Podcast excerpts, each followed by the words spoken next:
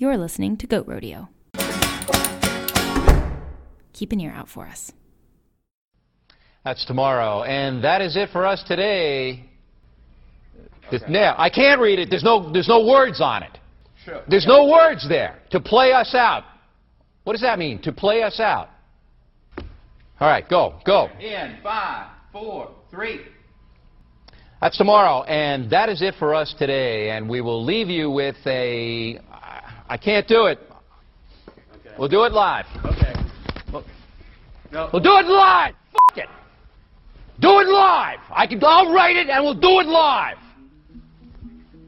Fucking thing sucks. In five, four, three.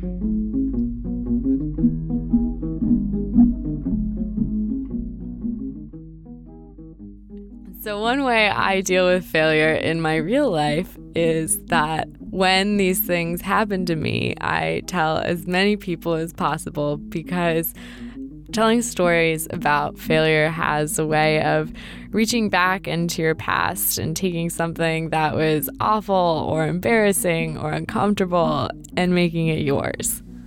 Naturally, following that instinct through to its logical conclusion led me to start telling stories about my failures to crowded rooms full of strangers. And in that spirit, we're going to bring you three failures recorded live on stage. And the first one starts now.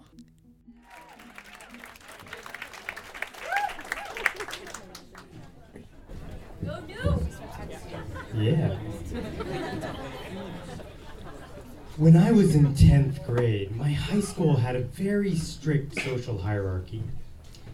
At the top were the preps, followed by the jocks, then the grunges and the stoners, and the band geeks, and of course, at the bottom were the nerds.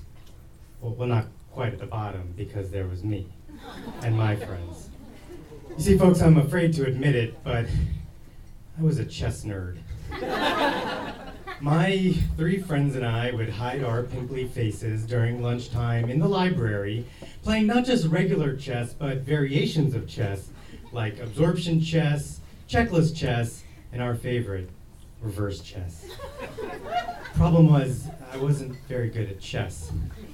You, you see, I, I thought of myself as more Zach Morris than Boris Spassky, and I, I figured that if I didn't change something soon, I was going to spend the rest of high school as a social outcast. One day I was dejected by yet another anti checkmate, and I realized that I had to do something different, and I applied to the North Carolina School of Science and Mathematics. Woo! Yeah! Getting there. NCSSM was a public boarding school that was set up by the state, with, mostly for rural kids who had sort of surpassed their homeschool's ability to teach them math and science. But for me, this represented a golden opportunity. Basically, I felt like, hey, if I could surround myself with even bigger losers than me, then perhaps by relative properties, I would be even better. So I apply and I get in, and when I get there, I'm relieved to see a huge banner when I get there that says, Welcome, class of 1996 unicorns. yes, unicorns, clearly with a mascot with the name Uni. We all had to leave our egos at the door. And, and, and, frankly, the mascot was a lot better than the alternative. Apparently, when the city of Durham had a choice, they had to choose between unicorns and square roots. So at least the voters of North Carolina got that election right.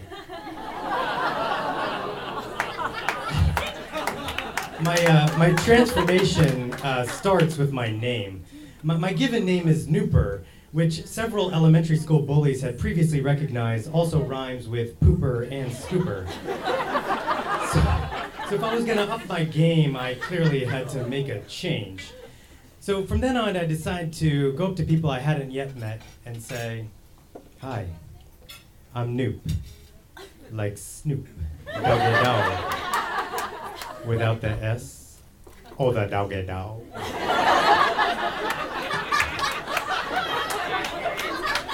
It didn't work. Uh, I clearly had to do something more d- drastic if I was going to really gain some social capital. One day, one of my friends on my brother hall, Third West, uh, tells me that there's going to be a hot pepper eating contest and that I should join. Guys, this is it. This is my chance to show the school that I am a force to be reckoned with. And frankly, I think I can probably win this thing. I am in the South, after all, which I'm pretty sure the, the main spice is bacon. Uh, I was the only person to bring in their own bottle of uh, Tabasco hot sauce. And my mom had notoriously brought us samosas instead of orange slices to soccer practice. so I was I was bred for this. I was gonna win. The, the day of the competition arrives, and in classic S&M fashion, it is exceedingly nerdy. Um, th- there are seven rounds in escalating Scoville units, which, as you know, are the unit of measurement of spiciness. Um, the rules are pretty straightforward. Uh, water is allowed, uh, but no milk, no bread, no anything else. I, I take a look at my competition. There are seven guys and two girls, but there's really only one person that I'm really worried about Hao Chang. Now, now Hao is from Statesville, and he's 6'2", and I know that as a child of immigrants, he too grew up eating spicy food. The competition starts, and round one is a cupcake. It's pepperoncini, less than a thousand Scovilles. I pop it in, delicious. two, two people drop out immediately. This is going to be pretty easy. Round two, poblano pepper. Round three, pickled jalapeno. Round four is a raw. Oh dear God. Round four is a raw jalapeno at 5,000 Scoville units. At this point, my mouth is burning, and I look over at Hao, and he's looking pretty red too, but people are dropping out like flies, so I'm not stopping now. Round five, a raw serrano pepper at 20,000 Scoville units. Now, raw serranos are very spicy, but I managed to get it down. Round six is a doozy, and it's Dave's Insanity hot sauce, which at the time was billed as the world's hottest hot sauce and was rated at 100,000 Scoville units. I take three drops on my tongue, and it lights on fire. My head is sweating, and my eyes are tearing up, and I can't see anything. But when I finally open my eyes and blink, I see that it's just me and Hao still standing. At this point, we've gotten a bit of a crowd, and I think to myself, hey, if I can win this tournament, I will be the adoration of the school, and this will be sort of my catapult to becoming one of the cool kids finally. But first, I have to get past my new rival, Hao Chang.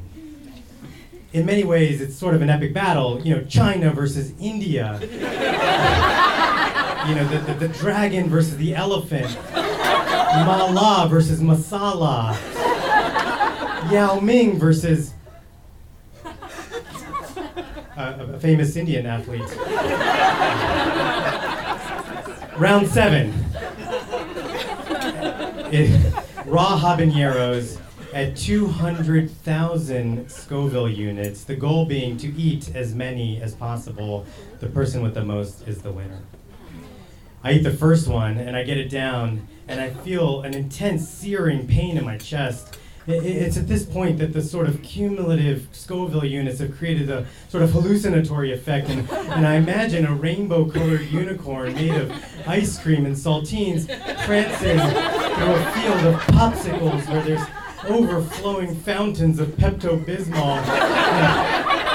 And, and then the timer goes off, and the final tally is in. I had eaten four. Hao had eaten seven. The, the audience filters out, and I imagine Hao walking out with several beautiful women. I, I sat there alone and ate a piece of bread. Disappointed, I ended up going back to the dorm. Disappointed that, that my coolness had, had somehow slipped through my fingers. I went to bed that night, and it's around 2 a.m. that it, it hits me. A intense, searing pain in my stomach. That's radiating out to my belly button. It feels like the habaneros are trying to escape, but I will not let them. I'm writhing around in pain all night, and that pain continues into the next day, so much so that I have to skip class. You might be asking yourself, is, is there anything worse than losing the tournament and disappointing the homeland and, and having uh, abdominal pain for the next day? Well, folks, there, there was. Um, it was winning the tournament. Hao ended up going to the emergency room that night where he had his stomach pumped and had to stay the night. So, guys, if, if you think about it, uh, in terms of cumulative Scoville units consumed in their entirety, technically, I think I won. So, while the tournament didn't result in me attaining social glory, I did later on that year become the president of the ping pong club. Let's scratch that. Co president with none other than Hao Chang. So, folks, I'll just leave you with our high school chant, which went like this, and you can sing along if you want. Sine, cosine, cosine, sine, 3.14159. Physics, bio, polymer, chem, give 'em hell, go S and M.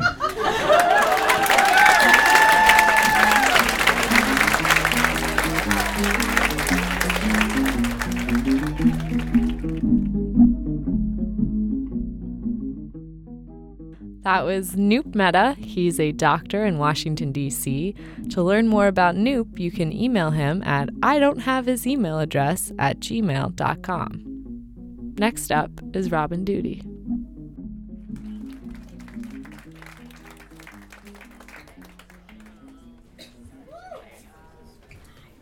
What do Bumble dates and potential employers have in common?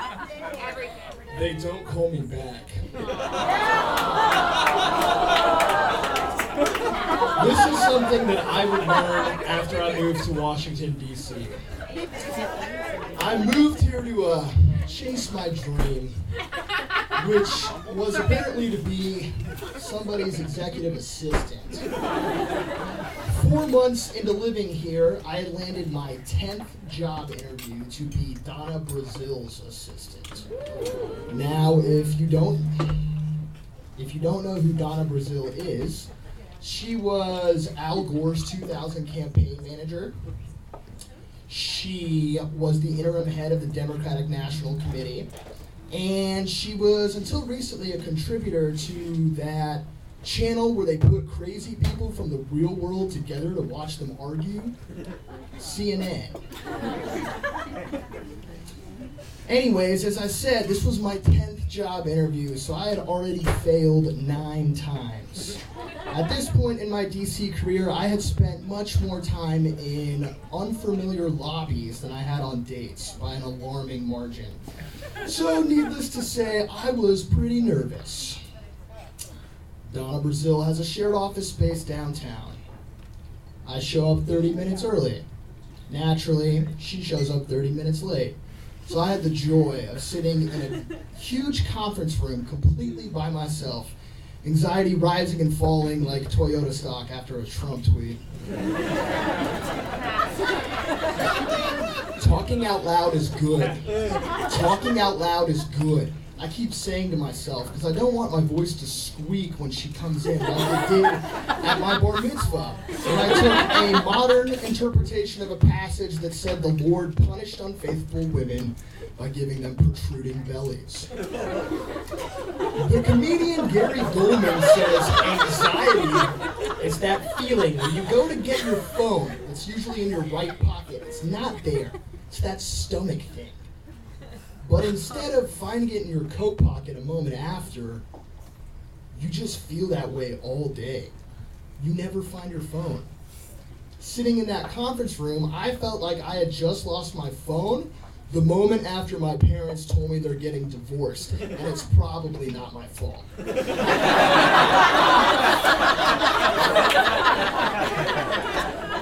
Until all of a sudden, she busts in.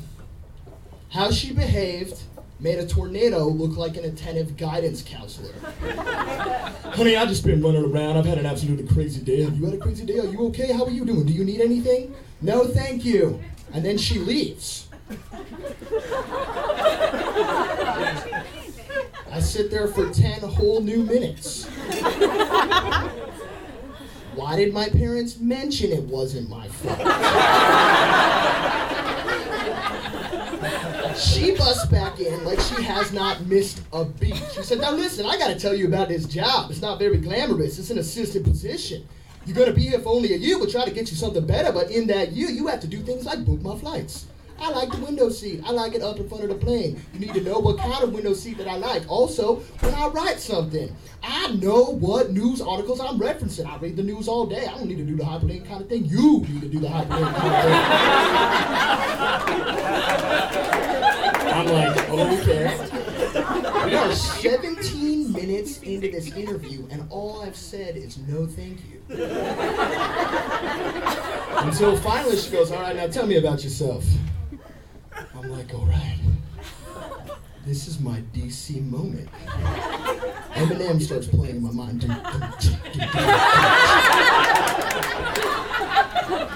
I launch into the most passionate and frantic pitch that I've got. It starts with a joke that references the title of her book. It makes note of her most recent TV appearance. And it works in the fact that I read Dreams from My Father when I was an organizer fighting the good fight. She does not react to any of it.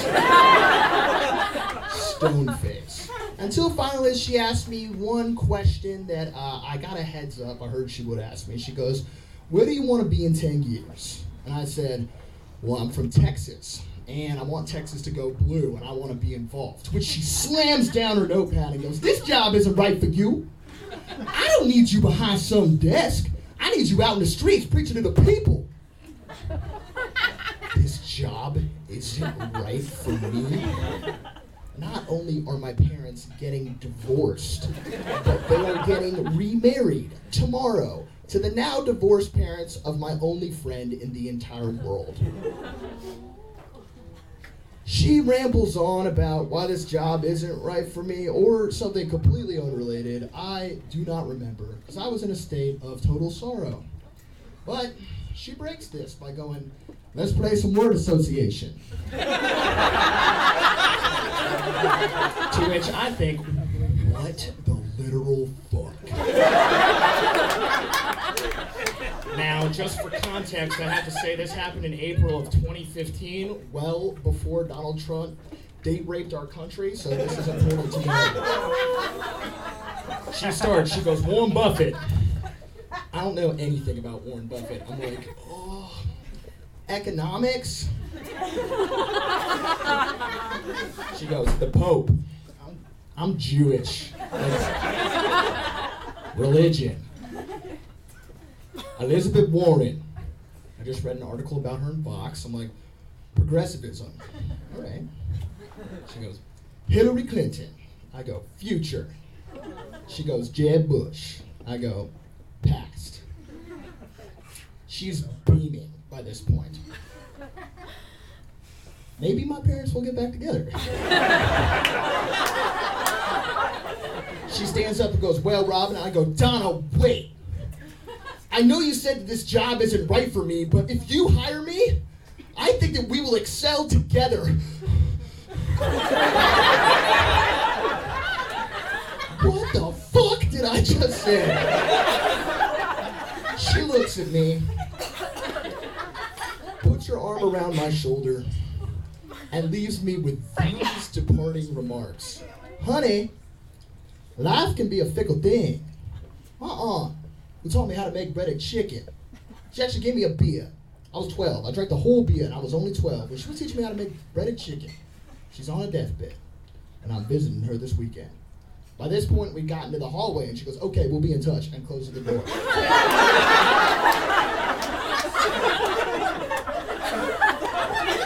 No joke. I see another candidate walking by. She looks really smart. Also, she's not a straight white male. So I'm like, all right. My parents aren't getting back together. Why did I ever think that? But uh, two days later, Donna Brazile called me. She told me I did not get the job, but she told me that it was a close call, and I have some potential. So, Donna Brazile called me. Donna Brazile also called the Hillary Clinton campaign and told them some questions she can expect from CNN. Maybe her assistant had to do something unethical in that. I don't know. What I do know is I found a job where I can really make a difference. I sort mail for an 80 year old Democrat in the House of Representatives.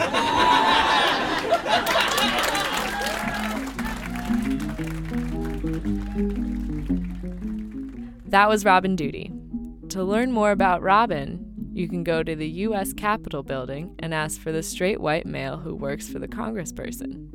They'll know the one you mean.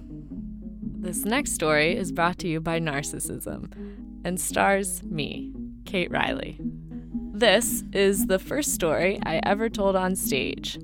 Some people say it all went downhill from there. You know who you are. Dad, I'm Dad, I'm talking to you. After I graduated college, I moved back to DC, and like any underemployed liberal arts major, I decided to focus my time and energy on finding love. the first thing that I did as part of this plan was join a soccer team, as you do when you're looking for love. The plan was not successful. Most of the passes my teammates made were actual passes. And even that didn't happen very often. Because the patriarchy.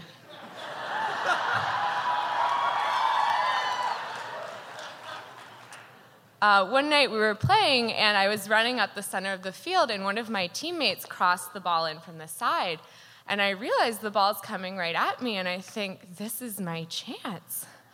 I'll kick this ball, I'll score a goal, I'll finally prove myself as a soccer player, and some guy on my team will finally notice me and think, she's a really good soccer player. Maybe she should be my girlfriend.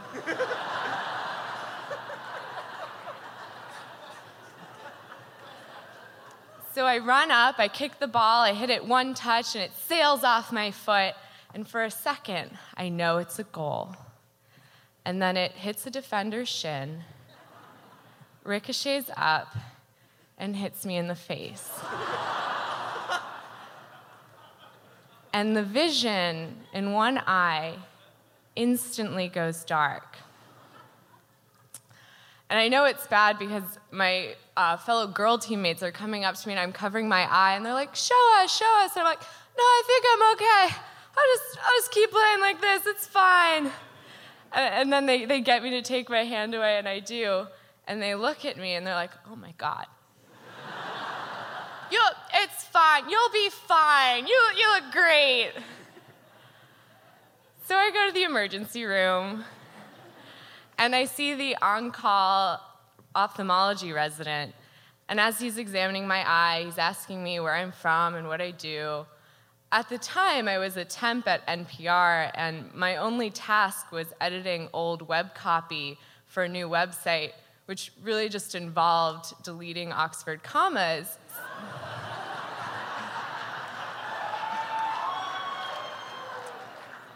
I tell the eye doctor, you know, I, I call myself the serial comma killer.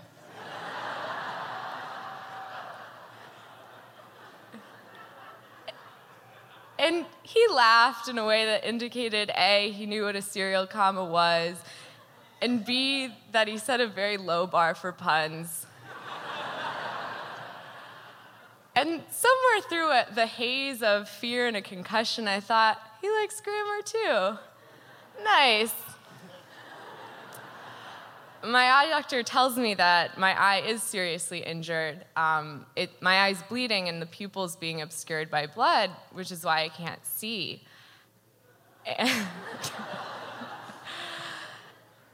and while it heals, I'll have to wear an eye patch. And go on bed rest and come back in for daily appointments because if anything goes wrong, I could go blind permanently.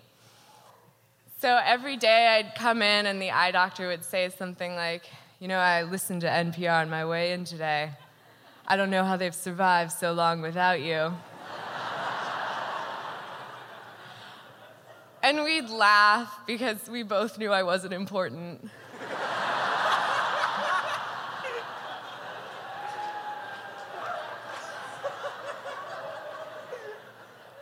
Then I would follow up with really specific questions about ophthalmology because I spend a lot of time on WebMD ordinarily, and having something diagnosably wrong with me had only lent a sense of purpose to my hobby.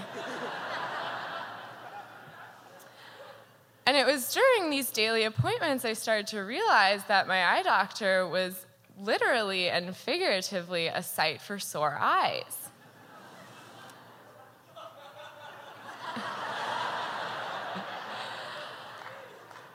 And not only that, but through offhand comments and internet research, I learned.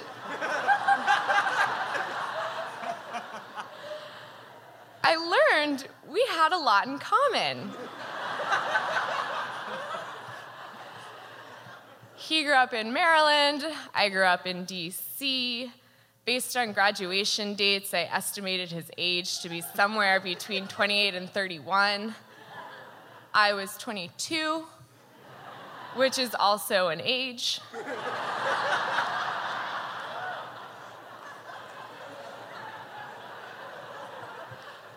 Before going to med school, he taught high school. Around that same time, I attended high school as a student. He was a doctor, I was a hypochondriac. We just made sense. At the time, I had these very indulgent roommates, and every night at dinner, we would discuss the subtext of that day's appointment. And I would say things like, you know, I think my eye doctor likes me because he always asks me how I'm feeling.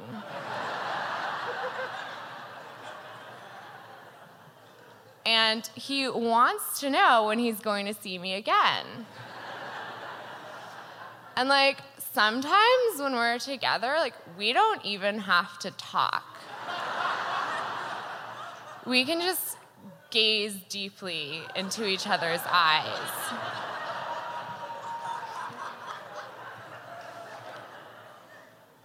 Now, what my roommate should have said was, that's because he's your eye doctor. Instead, what they said was, Of course he likes you. You're great. We love you. My roommates also were my parents.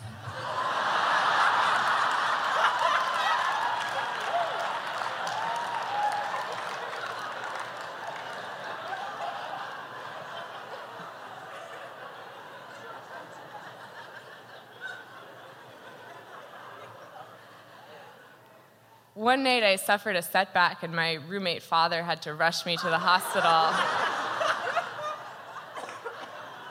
at, at 2 a.m. And after the doctor was done checking me out, he said, You know, we have to stop meeting like this. And my dad and I look at each other and we're like, Nice. because obviously, that means that we should start meeting in some other way, like at a bar for drinks, or to meet his parents, or at the church where we're getting married. And so I begin to think maybe that crossed soccer ball wasn't my chance to impress the soccer guys. Maybe it was my chance to meet my eye doctor maybe the ball that blinded me is actually Cupid's arrow. Maybe this is my destiny. So, a couple weeks later, as my final appointment arrived and it became time to say goodbye to my doctor forever, I decided that instead I would ask him out. And I talked to a lot of people friends, family members, roommates. and we brainstormed a plan. Um, one of the first plans that we discussed was that during my final vision test, I should just say, Sorry, Doc, all I can see is you and I.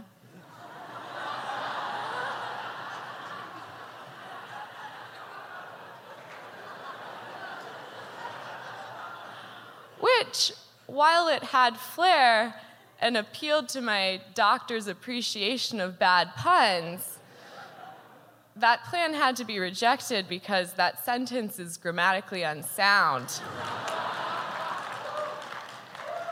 and grammar was like our thing. So what we settled on was that I should hand him a business card on my way out and then just say, you know, since you're not my doctor anymore, and waltz out with the implication still hanging in the air. which, which had the advantage of minimizing the window for an in person rejection. the day of the appointment arrived. I borrowed a dress from my youngest roommate sister.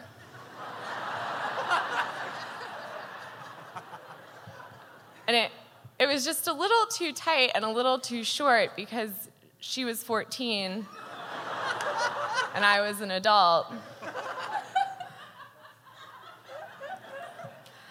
Uh, but the important thing was that it had a pocket into which I then put my business card, which actually was not a business card because I was a temp.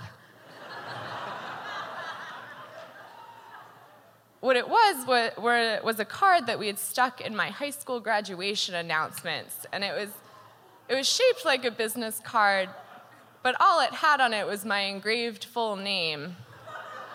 And I had painstakingly handwritten my number next to it.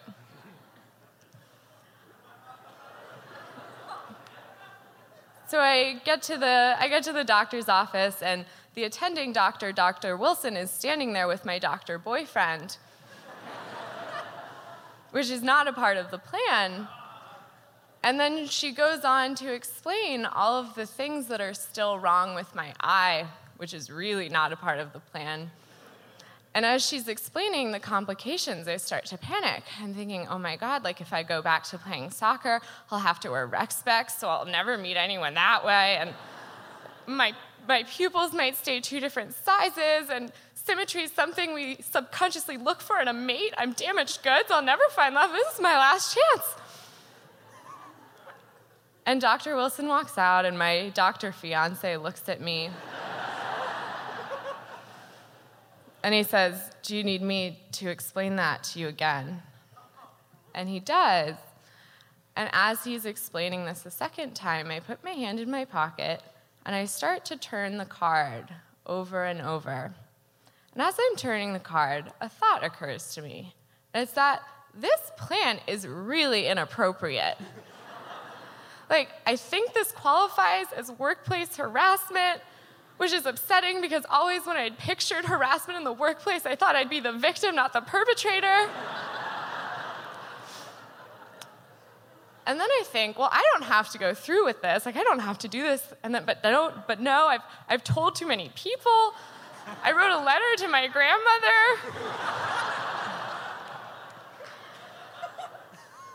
and I realized that when my doctor husband stops talking, I'll have to execute this plan that I'm losing confidence in by the second.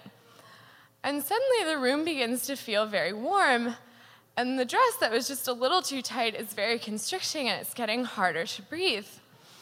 And I look up, and he's stopped talking. And I reach into my pocket to pull out the card, and I faint. I pass out. When I wake up, the room is full of people. The attending doctor is back in, and she's lifting up my legs to get blood to my head, and I'm trying to check my pocket for the card.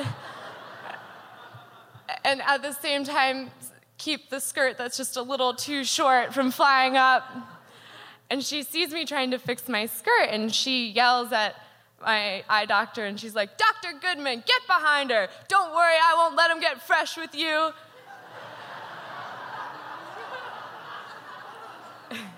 And I'm like, I wish you would get fresh with me.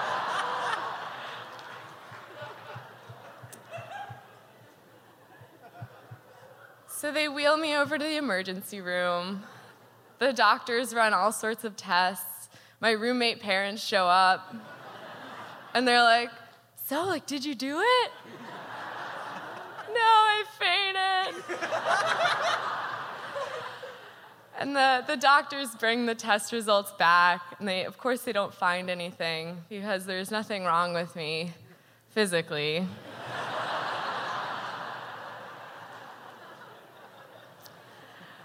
and my parents take me home to the family group house.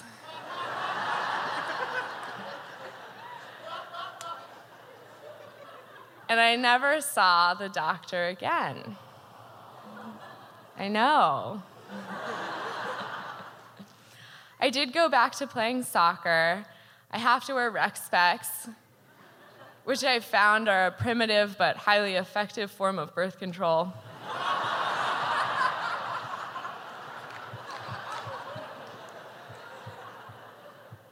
so I've not met anyone that way either, but I'm keeping my good eye open.